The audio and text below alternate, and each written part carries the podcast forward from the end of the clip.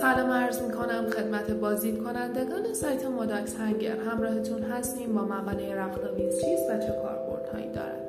رختاویز در واقع وسیله‌ای برای خوش کردن و نگهداری لباس ها به صورت منظم و مرتب است. امروز افزایش های آپارتمانی و کوچک شدن فضای آزاد و نبودن حیات کار خوش کردن لباس ها را سخت کرده است. بنابراین استفاده از رختاویز در آپارتمان ها به خوش کردن درست لباس ها کمک زیادی می کند و یکی از لوازم ضروری در خانه ها به خصوص آپارتمان ها محسوب می شود.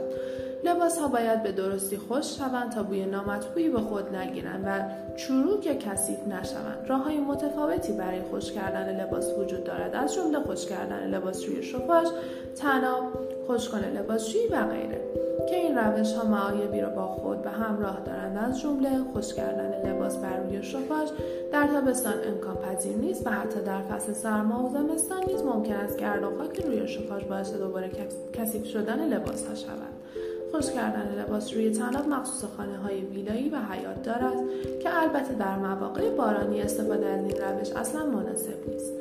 خوشگان های ماشین لباسشویی به طور کامل لباس را خوش نمی کنند و پس از خارج کردن لباس از ماشین لباسشویی نیاز است که دوباره آنها را در مجاورت هوای آزاد قرار دهیم تا به خوبی خشک شوند.